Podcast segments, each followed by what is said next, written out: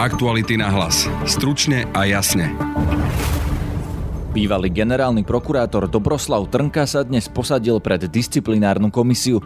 Hlas na nahrávke s Kočnerom údajne nespoznáva. Chceme mať absolútny pokoj. Ešte raz. Toto sa môžeš opýtať. Ešte raz sa Dovidenia. Konec. Toto je všetko. Konečná verzia. Pustíme si aj ďalšiu nahrávku Trnkovho hlasu, aby sme si mohli urobiť názor, či sú hlasy rovnaké.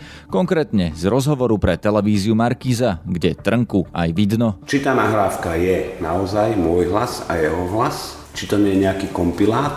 Alebo či to viem vytvoriť počítačovo aj ja, aj vy. V tomto rozhovore mal Trnka podľa prokurátora klamať o tom, ako prepustil Jozefa Majského. Michal Truban chce byť aj po neúspešných voľbách znova predsedom progresívneho Slovenska. S ním je už tento týždeň. Je obrovské množstvo voličov, fanúšikov, ktorým keď ja som aj oznámil, že idem znova kandidovať, písali správy, že najlepšia správa dňa a pán Truban super, že sa nevzdávate. Nechýba mu seba reflexia? Tam som bol, treba jednoznačne povedať, slabý. Teraz máme dva roky pred sebou, kedy nie sú voľby. Jeho vyzývateľkou bude Irena Bihariová. Rozhovor s ňou si môžete vypočuť vo včerajšom podcaste Aktuality na hlas. Moje meno je Peter Hanák. Som Laura Kelová a sledujem pre vás kauzy aj súdne spory s Marianom Kočnerom. Chceme naďalej odhaľovať rozkrádanie a chrániť naše peniaze. Na stránke aktuality.sk lomka plus nájdete spôsob, ako nám pomôcť. Spája nás zodpovednosť. Ďakujeme.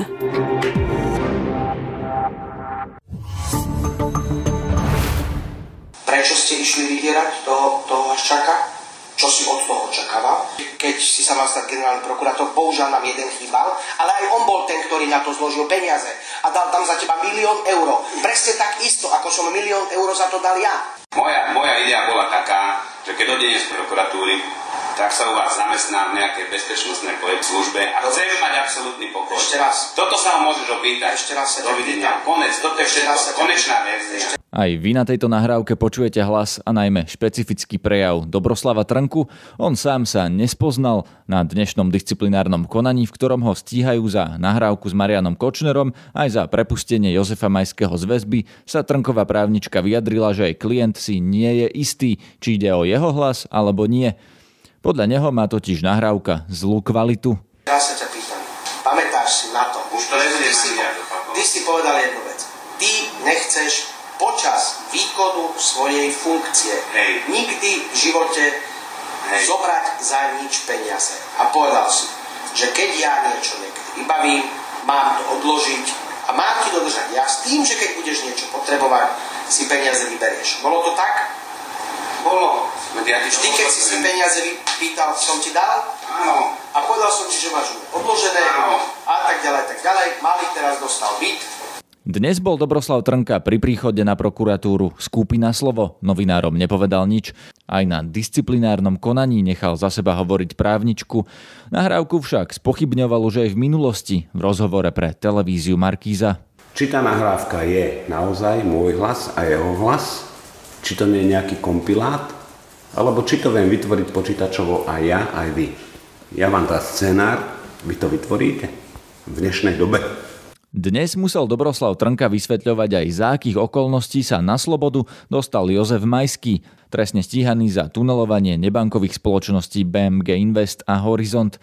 Prokurátor Peter Koromhás tvrdí, že Trnka mu výslovne prikázal Majského prepustiť a napísal, že sa to preberá plnú zodpovednosť. V spomínanom rozhovore pre televíziu Markíza Dobroslav Trnka tvrdil niečo iné. S Dobroslavom Trnkom sa o tom ešte minulý rok rozprával redaktor Markízy Branislav Tomaga. K mne napísal krajský prokurátor, doktor Koromhás, podpísaný. Áno, z Košic. Z Košic. Vzhľadom na to, že dôvody väzby u Majského pominuli, vtedy bola iná trestná úprava, navrhujem ju predlžiť o ďalšie 3 mesiace. Ale nikto tam už v živote nikto nespomenul, že ja už som mu predtým dvakrát predlžil. Čiže on dokopy koľko sedel Majský? No, to vtedy bolo v rámci zákona normálne, takto akože tie lehoty boli v poriadku. Ale ja som sa teraz ho opýtal pána doktora Koromáza. Ja, som mu zatelefonoval. Ty mi píšeš, a je to na papieri všade, vo všetkých spisoch, že dôvody väzby pominuli a žiadaš ma, aby ja som ti podpísal, že ju môžeme predlžiť? Je to normálne? Asi nie. Tak som povedal, že nie. A konáte podľa zákona. A vrátil som im spis. Čiže lehota väzby uplynula a legálne a normálne išiel von. Nikto za to nezobral ani korunu, ani... Prečo? Prečo by za to bral niekto peniaze? Alebo prečo by za to niekto dával peniaze? Chápete to? Podľa námestníka generálnej prokuratúry Jozefa Saba, ktorý na Trnku podal disciplinárny návrh, sú tieto slova Dobroslava Trnku klamstvo a sám Trnka mal pokyn na prepustenie Majského napísať a poslať, bez toho, aby mal v rukách spis. Spis bol totiž v Košiciach. Z ďalšieho konania bola vylúčená verejnosť aj novinári a preto sme sa až do uzávierky tohto podcastu nedozvedeli ďalšie podrobnosti. Aktuality na hlas. Stručne a jasne. Pri mikrofóne mám teraz Michala Trubana, ktorý opäť kandiduje na predsedu Progresívneho Slovenska. Dobrý deň. Dobrý deň, zdravím. Pán Truban, vy ste po voľbách povedali, že beriete zodpovednosť aj na svoje plecia, odstupujete z postu predsedu Progresívneho Slovenska. Povedali ste, že sa už o tento post nebudete uchádzať. Ešte v marci ste podporovali Irenu Bihariovu na post predsedničky. Povedali ste dokonca, že ju budete voliť. Dnes kandidujete proti nej. Prečo ste zmenili názor? Áno, presne po voľbách. Ja som neodstúpil ako predseda, ale hovoril som, že zvoláme snem, vyvodíme zodpovednosť a že už nebudem kandidovať. Naopak presne, že aj budem podporovať Irenku v tom, aby kandidovala ďalej. Postupom času sa ale začali meniť ako keby okolnosti. Jedna z takých tých najväčších bolo, že tú víziu progresívneho Slovenska, ktorú Irena reprezentovala, ja som ju začal vidieť trošku inač. Alebo si myslím, že progresívne Slovensko by malo byť trošku iné. To, čo treba povedať, že my sa na tých hodnotách, aké máme, zhodneme. E, progresívne Slovensko sa nikam nejako neposúva. To, na čom sa zhodneme, je možno, akých voličov chceme oslovať, alebo na tých komunikačných taktických krokoch. Ja si myslím, že progresívne Slovensko má mať ambíciu nielen oslovať svojich svojich tých najúžších alebo tých jadrových voličov, ale naopak progresívne Slovensko vzniklo tak, aby dokázalo osloviť aj širšiu masu voličov aj inými témami, ako sú, ako sú iba kultúrno-etické alebo liberálne, ktoré sú veľmi dôležité. Je to jeden zo základných pilierov progresívneho Slovenska, ale myslím si, že veľmi dôležité sú zelené témy, ekonomicko-sociálna digitalizácia, vzdelávanie, právny štát, všetky tieto témy. Ja som videl, že tuto sa také naše vízie začínajú rozdeľovať.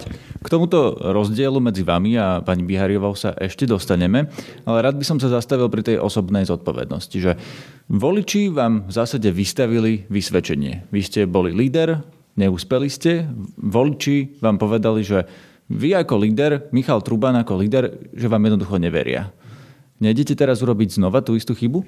A presne som išiel som pokračovať teraz, že a tento rozdiel videlo aj veľmi veľa našich členov, ktorí mi začali písať a volať, že aby som znova kandidoval, a že mi chcú dať oni aj vysvedčenie na tom sneme.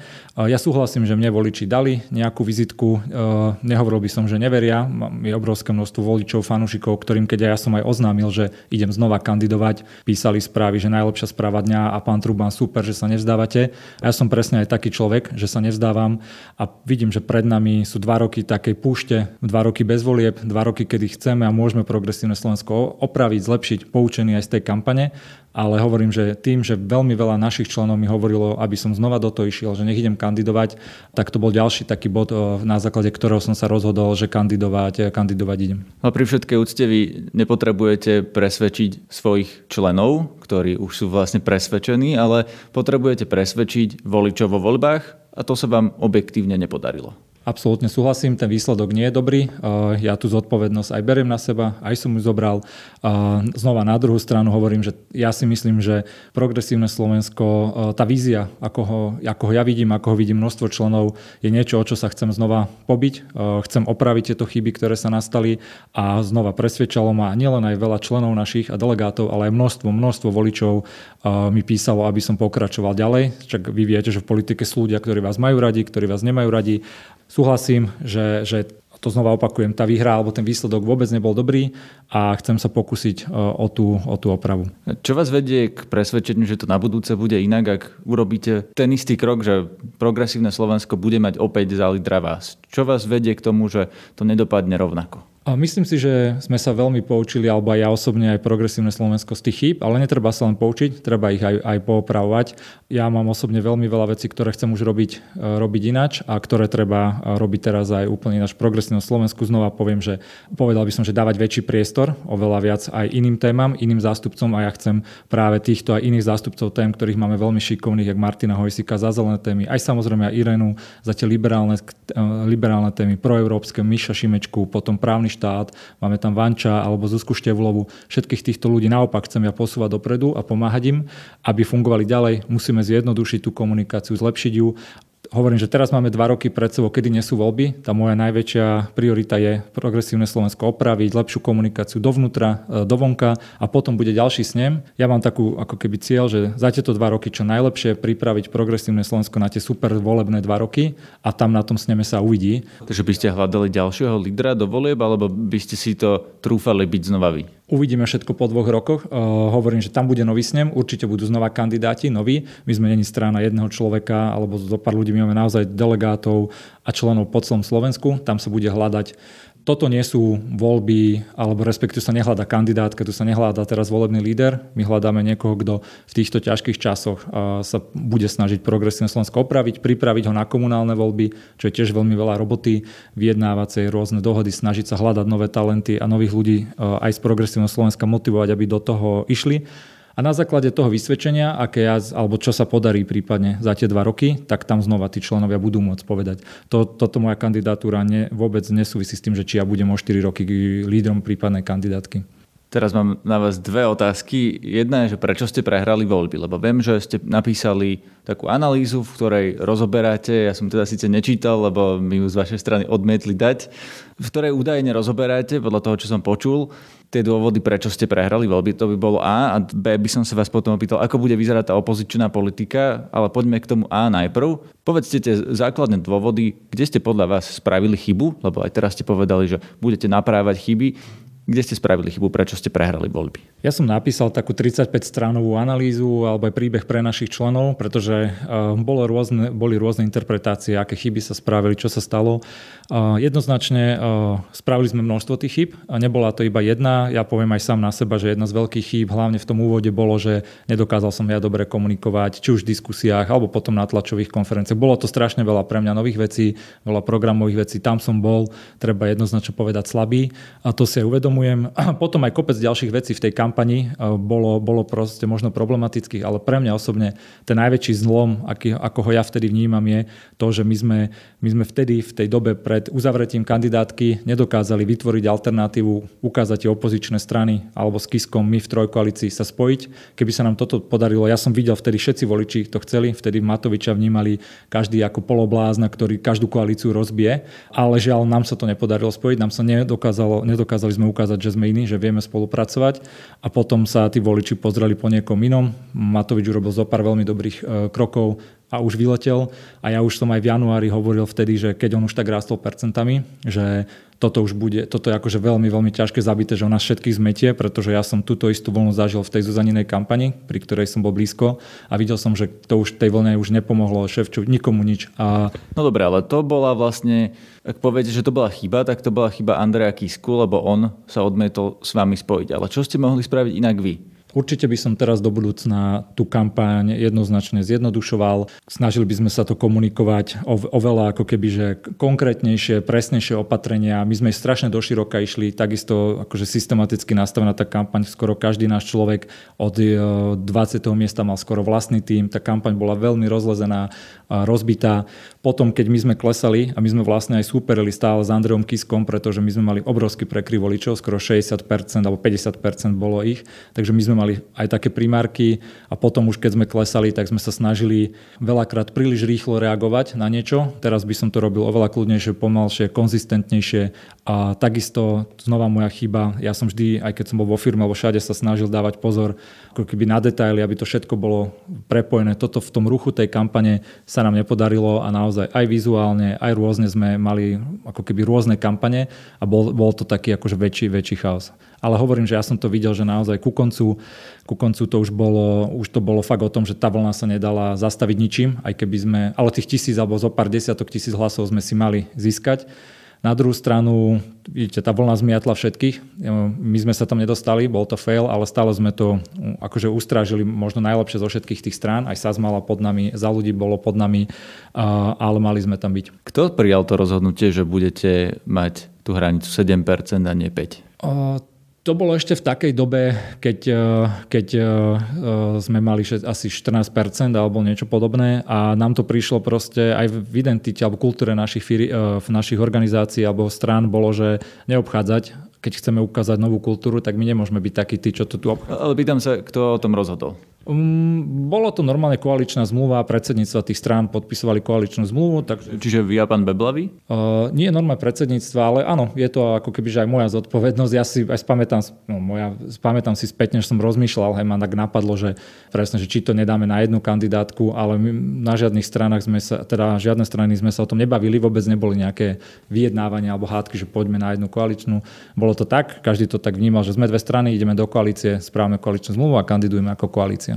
Ako by teda mala vyzerať tá opozičná politika z pozície mimo parlamentu? Čo by ste chceli robiť? Ako chcete zaujať? Lebo teraz vás v podstate nevidno, ako to chcete zmeniť? Tak je to taká ťažká práca. Každý týždeň treba mať tlačovku, treba sa vyjadrovať aj aktuálnym témam, treba mať aj také tlačovky, ako sme mávali na začiatku, keď neprišli žiadni novinári, pretože v zásade aj začíname tak trošku od začiatku. Takže bude to tvrdou prácou sledovať tie témy, neustále sa k nim vyjadrovať. Ja sa to aj snažím robiť aj prostredníctvom teraz Facebooku, sociálnych sietí, ale ten základ je proste byť aktívny, mať svoje témy, tie si dokázať pretlačiť, tie dokázať komunikovať, potom vás aj tie médiá viac volajú do televízie, keď je nejaká aktuálna téma, vidia, že vy ste oponent tej témy a dokážete byť v nej dobrý, tak vás volajú aj do tých diskusí. Čo budú tie vaše témy? To som sa pýtal aj vaše protikandidátky, lebo ona povedala, že Igor Matovič uspel, pretože 10 rokov si budoval svoju tému korupcia a boj proti korupcii. Čo bude téma progresívneho Slovenska, keď vy budete predseda? Uh, myslím si, že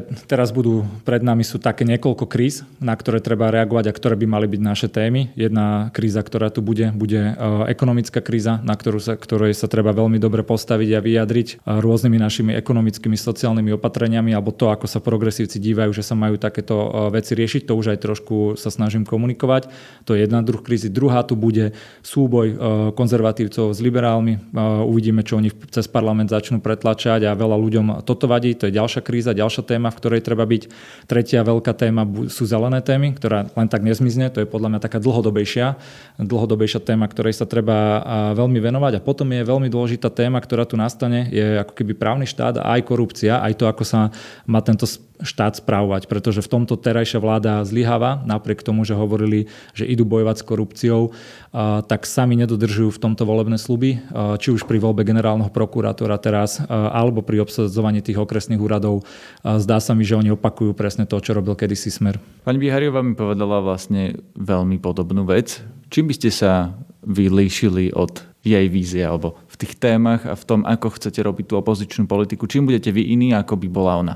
To je práve v tom, že uh, ja si myslím, že my sa potrebujeme snažiť priblížiť nielen tomu jadru našich voličov, našich liberálnych voličov, takému tomu najúžšiemu jadru, ale snažiť sa komunikovať naozaj uh, širším, širším voličom po celom Slovensku, tak ako progresívne Slovensko vzniklo. Takže ja som aj na začiatku povedal, že my aj s Irenou sme stále kamaráti, aj sme vždy boli, stojíme na tých istých rovnakých hodnotách, akurát, akurát sa líšime práve v tom, ako má progresívne Slovensko ku komu komunikovať. Ja si myslím, že my musíme sa snažiť oslovať aj nových voličov, snažiť sa ich presvedčať, vysvetľovať im o tom, čo je ten liberalizmus, čo je progresivizmus, snažiť sa to komunikovať uh, kľudne, opatrne, nie povýšenecky, nie úplne radikálne a rozprávať o tom, že my sme tu najmudrejší a taký nepokorní, lebo aj to je jedno skúsenosti z mojich alebo jedna z chýb, ktoré sa nám stalo, že sme neboli až ako keby, že veľakrát taký pokorní a vyznievala z nás trošku taká arogantnosť, že my sme tí najmudrejší tu, ktorí to tu vedia robiť. Tohto sa musíme my zbaviť a, a snažiť sa osloviť oveľa viac ako ľudí.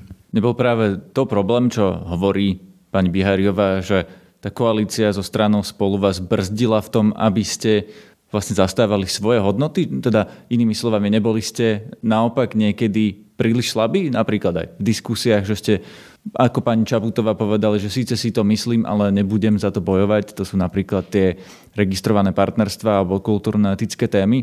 Moja otázka potom je, že koho chcete vlastne presvedčiť, ak, ak si nebudete stať za tými hodnotami, na ktorých by mala stať liberálna strana.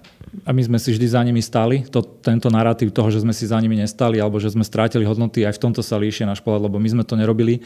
Keď sme v diskusiách boli slabí, tak to kvôli môjmu rečníckému výkonu alebo mojim neskúsenostiam a nie preto, že by sme niečo nekomunikovali. Mňa vždy, keď sa spýtali, že či sme zaregistrované partnerstva, vždy som hovoril, že sme za ní. Nikdy som dokonca ani len nepoužil takú formulku, že to teraz nie je priorita, sú iné priority. A hovor, či, hovoril som to či v Nalož Trubanovi v Krčme e, v Rožňave alebo v Kisuckom Leskovci alebo v Telke v každej jednej. My sme za to bojovali aj keď si pozriete prieskumy, my sme vnímaní ako najliberálnejšia strana, čiže my sme tieto naše hodnoty nikdy nezradili a táto koalícia zo spolu nás v tom nikdy, nikdy nebrzdila. Vy či chcete alebo nie, momentálne ste najliberálnejšia strana na tom slovenskom spektre. Čiže tak či tak vás za to vaši oponenti budú byť tou palicou, ktorú na vás si nájdu, vy budete vždy tá obeď, keď budú bojovať proti liberalizmu. Myslíte si, že sa vám podarí sa nejakým spôsobom natlačiť do toho priestoru v strede, keď všetci ostatní vás budú označovať za tých najradikálnejších liberálov, aj keby ste nimi neboli? My sa netlačíme nikde do stredu to, že sme liberáli, na to treba byť hrdí a to treba uh, tých ľudí o tom presvedčať, že to nie je nič zlé, my sa za to ani nehambíme.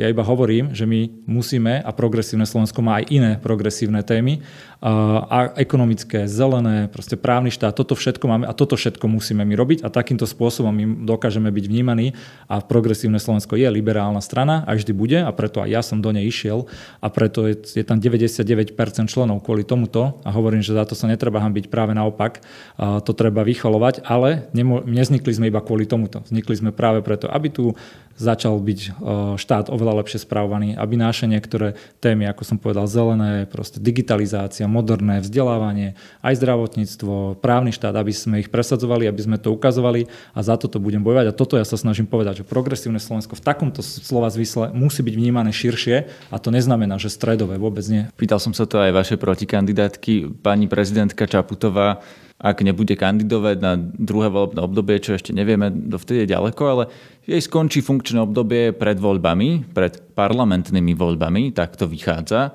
Počítali by ste s ňou? tak určite by bol každý rád, keby Zuzana Čaputová išla k nemu do strany a bola v tej strany tej líderky, takže ja by som bol všetkými z toho za a bol by som strašne rád z toho, a, ale to sa spýtajte pani prezidentky, aké má úmysly. Vy to neviete, vy sa s ňou nerozprávate o tom. Bavím sa, ja mám s ňou veľmi dobrý aj kamarátsky vzťah a určite v, tej, v tejto fáze absolútne, myslím si, že nad tým nerozmýšľa, ani nič také ponuky neboli, ani sa o takýchto veciach nebavím. Ona je normálne samostatná prezidentka, myslím si, že to robí úplne perfektne a ja iba hovorím, že principiálne by bolo parádne, keby ona sa potom rozhodla ísť aj do, do stranickej politiky, aj takto sa snažiť zmeniť Slovensko, ale to je strašne ďaleko. Kto sú vaši najbližší spolupracovníci v progresívnom Slovensku? Ja si veľmi dobre rozumiem napríklad s Mišom Šimečkom, myslím, že s Ivanom Štefunkom, s Martinom Hojsom, Palom Sibilom. Vlastne to predsedníctvo, ktoré, ktoré je, tak s nimi si veľmi, veľmi dobre rozumiem.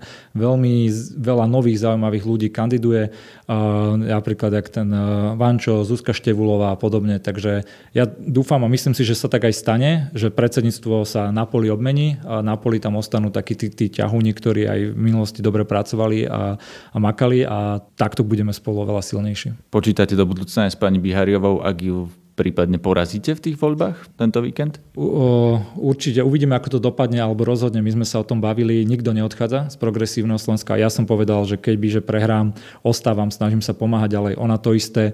Uh, nemyslím si, že, že progresívne Slovensko by sa týmto nejak rozčeslo. Práve naopak, dokážeme si vydebatovať niektoré veci, dokážeme sa rozprávať o tom, čo a ako má byť progresívne Slovensko do budúcna a my vieme spolu spolupracovať. A tak to, čo bude dôležité pre progresívne, bude naozaj v týchto dvoch rokoch nájsť tú motiváciu, keď médiá nám nebudú chodiť na tlačovky, keď nikoho nebudeme zaujímať, snažiť sa byť aktívny, snažiť sa svoje, za svoje témy naozaj od srdca bojovať a to bude, to bude veľmi dôležité. Vnímate aj vy to, že v progresívnom Slovensku sú ako keby tie dve krídla teraz, že jedno je to ľudskoprávnejšie pani Biháriovej, povedzme liberálnejšie a vy ste označovaní za takých tých skôr pragmatikov. Vnímate to tak? Je takéto označenie, môže byť. Hovorím, že, my, že s Irenou aj s, aj s viacerými tými pre, členmi predsedníctva alebo kandidátmi si myslím, že máme všetci rovnaké hodnoty a chceme ako keby, že rovnakú, rovnaké hnutie s rovnakými hodnotami urobiť. To, v čom sa iba líšime, je, že ako dáva dôraz na niektoré veci ja stále hovorím, že ten liberálny pilier, aj osobné slobody, kultúrno-etické otázky sú v jadre progresívneho Slovenska. Treba za to bojovať, ale ja som bol pri zakladaní progresívneho Slovenska a aj si myslím, že musí tam byť ďalšie piliere, musí tam byť ten zelený pilier, musí tam byť ekonomický pilier, právny štát a podobne. Takže to progresívne Slovensko nesmie byť vnímaná iba ako liberálna strana, ktorá rieši iba osobné slobody. My musíme ponúkať naozaj riešenia pre celú krajinu tak, aby nás tí voliči vedeli voliť a vedeli povedať, áno, vy tam máte odborníkov, vy tu dokážete vládnuť potom, vy dokážete Slovensko zmeniť k lepšiemu. No a posledná vec, pani Bihariová hovorí, že spájanie alebo tá snaha o spájanie sa vám uškodila, lebo ste museli robiť kompromisy už pred voľbami, že je možno lepšie ich niekedy robiť až po voľbách a ona by sa teda v najbližšej dobe nespájala s nikým, budovala by samostatné progresívne Slovensko. Ako ste na tom vy? Zvažujete, že by ste sa napríklad k niekomu pridali alebo niekoho integrovali alebo išli niekomu do budúcna na kandidátku? Uh, taktiež nie, ale to, čo v tom, čom sa možno my líšime, je, že uh, Irena stále ako keby to berie, že výlučne, že my si musíme budovať svoje a s nikým nespolupracovať. Ja si myslím, že dá sa robiť obidve veci a práve naopak politika, špeciálne aj v tom liberálnom priestore, vždy treba spoluprácu. Ja som človek, ktorý sa vždy snažil o spoluprácu, či už v podnikaní, alebo potom aj, aj v tej politike. Nám to napríklad aj vyšlo zo spolu, lebo sme vyhrali európske voľby. Tam, keby sa napríklad nespojíme, možno koniec progresívneho Slovenska už bude oveľa skorší, lebo by sme nemuseli mať napríklad žiaden mandát, možno by Andrej vyrastol, by sme mohli skončiť možno s jedným a teraz by už po nás nikto neštekol. Všetko sú to alternatívne scenáre. Ja som vždy bol za spoluprácu, snažil som sa tak komunikovať, aby tí ľudia sa nás nebali osloviť, ani my, aby sme sa mohli pobaviť o tom, či sa dá niečo zaujímavé urobiť, ale v, tej, v, tejto, v tomto období nie, je nič na stole, ani nemá zmysel s niekým výrazne spolupracovať, ale hovorím, že sa to nebije. Budovať si svoju značku a to aj vidno, že v tej spolupráci Progresívna Slovenská spolu sa nám podarilo tú značku vybudovať a stáť si za tie svoje hodnoty a tí voliči sú stále, stále pri nás. Ak chcete počuť predstavy protikandidátky Michala Trubana, Ireny Bihariovej, vypočujte si náš včerajší podcast Aktuality na hlas. Zdraví vás Peter Hanák. Aktuality na hlas. Stručne a jasne.